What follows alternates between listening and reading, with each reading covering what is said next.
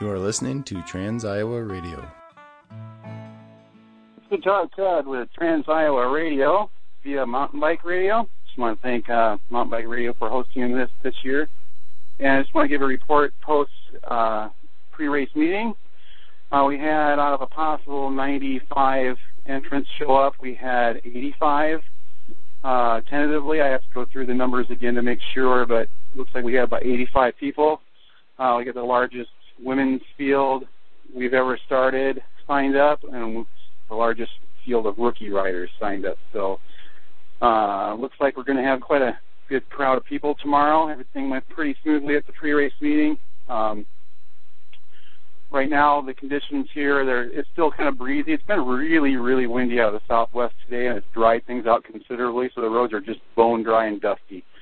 But there's tons of fresh gravel out there. This kind of mitigates that a little bit, so we'll see how the riders handle that tomorrow. So the start is tomorrow at 4 a.m. in the morning, and I will try to give a uh, pre-race uh, post before that, and some updates will start after that on the race. So for now, this is Guitar Ted with Trans Iowa Radio. Over and out.